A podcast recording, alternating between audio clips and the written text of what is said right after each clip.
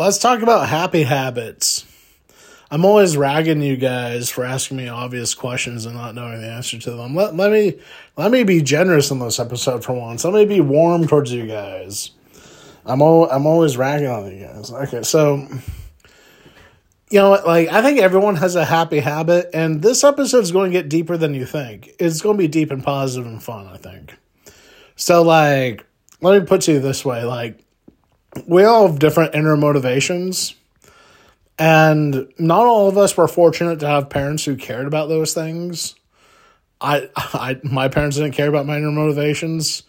Too many parents go around thinking that they understand what's best for their kid because they produce the kid. But truth be told, even from a very young age, I'd say starting at toddler baby, perhaps earlier, like you got to really understand your kid has their own priorities. They have their own inner motivations and interests proclivities and inclinations towards things. And it's not always going to be easy to understand, but it's important that parents understand these things about their kids from very early on. You know, like I, it's not like I would ex- even if my parents cared about my inner motivations, I wouldn't expect them to understand that I wanted to create movies when I was trying to play with my toys in such a way when I was 4 or something like that. Um, but I think if they cared enough and really tried over time, they would they would have done things in such a way where I would be able to articulate those things. Because I knew that I wanted to be like George Lucas in the interviews that were shown in the Star Wars movies before the Star Wars movies and the original trilogy on VHS you know, so I'm recreating these battle scenes and things like that with my toys, and the, they weren't all Star Wars toys either. But I, you know, it's like when I was four years old, I was trying to create like a movie with with my toys and my mind, and you know, I I think that you know if my parents like care cared for my inner motivations and what I was doing, because to them I was just playing with my toys and having a good time and it's like, well, we need to get them ready for school. We need to do this. We need to do that. All these things. Check all these boxes without any of the boxes being, you know what, what, what are Chad Michael Hostak's inner motivations? What inspires him to make tomorrow worth the fight as a young kid? Because some kids grow up in a depressing place. You know, so, some some kids grow up with, with less than I had perhaps a lot too, de- depending how we want to look at it. You know, other countries and stuff, plenty. You know, but no matter where you come from, I think that, you know, if you're going to be a parent, you should understand your children very deeply and intimately and share your inner motivations with them. Don't BS with your kid. Don't opt for some generalist, vague platitude that is vaguely related to what you were trying to say or that you should say. Be completely real with your kid and be like, you know what, I wanted to be in the army, but I just couldn't. They wouldn't take me because of this. But instead, I did this, this, and that, which was the next best thing. And, you know, then we had you. You know, something like that. Be, be totally fucking real with your children. And don't baby talk them either. That's how they end up having a speech impediment. That's what happened to me. There's still some things I can't say properly. But I mean, like, you know, your inner motivations lead to your happy habits. They they lead they they lead to where you need to be in life. so like you know, for for me like my my interests changed over time. My inner motivations, some of them are still very much the same. I'd say quite a lot of them. But you know, like my interest in filmmaking led to screenwriting. And so I bought some courses on screenwriting and I have like over dozens of outlines written. And there's only very few of them that I actually want to try to self produce. The other ones I want to sell. And, you know, it's not just outlines, but also scripts, actual scripts, properly formatted scripts. And I might be able to make a living screenwriting if I really wanted to but I'm so invested in the ones that I want to produce myself. it's not even just for the money, but for having control of the art. Um, it, it's like my inner motivation on filmmaking, the very first one of mine, uh, went to screenwriting. And I don't talk about a lot because I just don't want to give away my ideas. But maybe eventually, uh, maybe eventually I will talk more about it once I once I figure that out. But then the other one was music and creating music. I still do that. I just haven't published anything. Uh, the other one is, uh, I mean, my primary motivation was to be in, specifically in the army.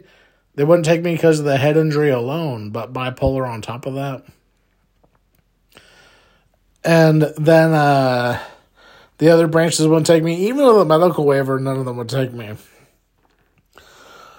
So I, I had my dreams crushed in my early adult life. You know, I I really wanted to be like my dad is a Vietnam veteran, and you know what? Like that's just something I unfortunately have to live with.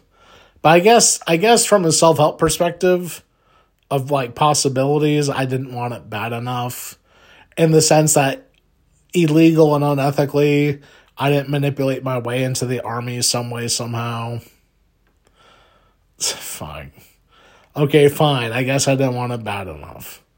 But I'm not willing to risk jail time or a criminal record over those kind of things. Or anything really, depending what's at stake. But even my dream of being in the army isn't enough to like make me want to do something like that. But like I said, hence, you know, I didn't want it bad enough. And um, another inner motivation of mine that's not very apparent to people for some reason. Um, I I love gathering information, understanding it, and then having discourse about it with other people and seeing what they think and what information they know, and building a holistic framework of reality. I don't know why that's not obvious to people right away. But yeah, I mean, like probably my favorite thing to do, one of my happy habits would be just meditating. Podcasting is on there too. Um, because I get to fulfill what I previously said, sharing information I find valuable.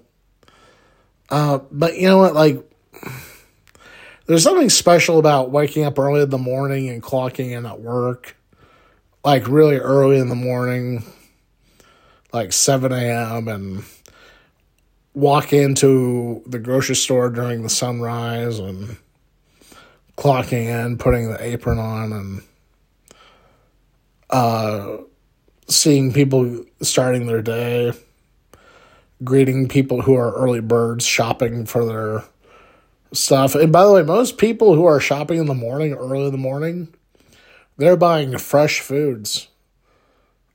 I don't think I've ever seen a early morning shopper buying a bunch of frozen dinners, I'll make them fat. Or anything, I'll make them fat other than donuts. But they usually buy only like one or two. No more than four at a time. But the ones who buy more than two at a time tend to be with other people at the time too. Like they're a couple or they're like a family or something.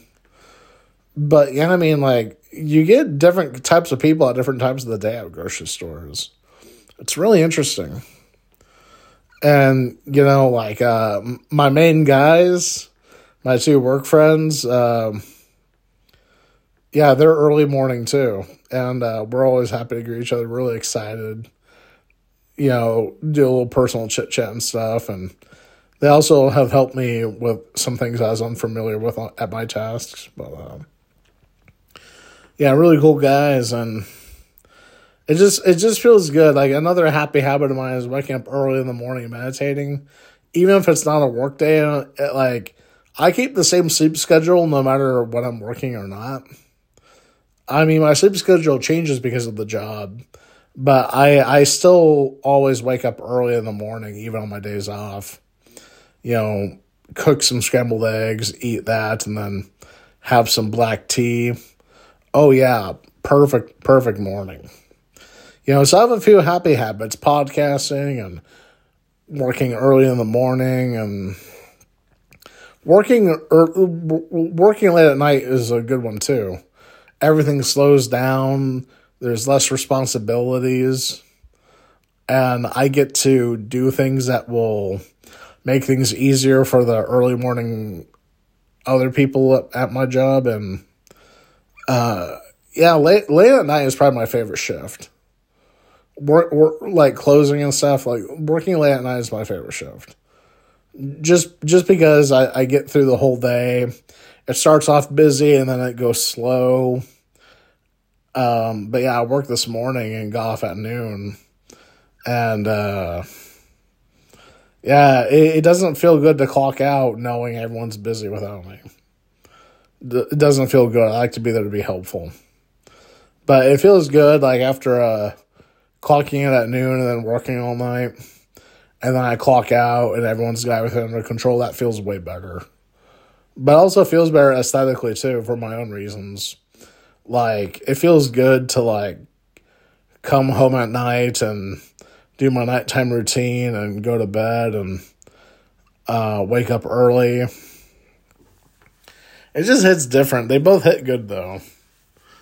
And like, you know, so podcasting, I feel good whenever I'm sharing things that are on my mind, especially if they're practical and valuable. That's what this whole podcast is really about. But I try to add some pizzazz to it. Um, you know, meditating is my go to, whether it's a work day or it's a day off. I, med- meditation, where I just sit in a chair and do nothing for some period of time, a couple hours at the minimum. And I just let my thoughts pass by. I'm not on my phone, there's no laptop, there's no sound or anything. So this is something that's kind of hard to achieve, not living by myself. But but a lot of the times I get time to myself and um, I'm able to just meditate and let my thought let my thoughts sort themselves out on their own and just be in total zen even when things are going awry and terrible in my life uh, i find solace in music making um, practicing the guitar alone is very meditative and very fun you know or any instrument really but guitar is my go-to and it feels good to strum the strings and play some chords. Even if I'm not playing an actual song, but I'm just like playing the guitar and improvising and just messing around. That's a happy habit. A lot of people would say hiking in nature is their thing. Yeah, yeah, yeah, that's cool. It's meditative. Um, but I, I always felt like hiking was such a chore for me. It does feel good to be out in the woods and out in nature but it's always just such a chore for me. Going to the gym is another cliche, but I actually prefer it to hiking. Um, but yeah, I mean, we we all have things that we do that we gravitate towards to provide ourselves a good experience. And I think that understanding what you do that makes you most happy, even when everything is going wrong, I think that can tell you a lot of interesting information, not only about you and yourself, but also life and what that is like for you. And I think that our happy habits are something to be explored. I think that's something worthwhile to understand about ourselves. I think it's worthwhile to understand life in the way oh, of what makes us happy. And what got me thinking about this is I've been collecting wisdom from older people, the baby boomers and Gen Xers, asking, well, I mean, what's the most important thing in life to you? All these people are in their old age, and a majority of them say that happiness is the most important thing in life. And I find that interesting because happiness is not a priority to me. It's something I do try to achieve at least once a day, but it's not like a, it's not everything to me. It's not all that there is for me all that there is for me is information and coordination between me and other people on understanding how the real world works. And that's what's most interesting to me. And that's another place where I'm most happy is public discourse and building frameworks. And so I just found that interesting and it got me reflecting, well, what do I do to be happy? What makes me most happy? and what are my inner motivations and how have they led to happiness. And I think that's something worthwhile for me to share with you and also something worthwhile for you to share with others and also find out for yourself.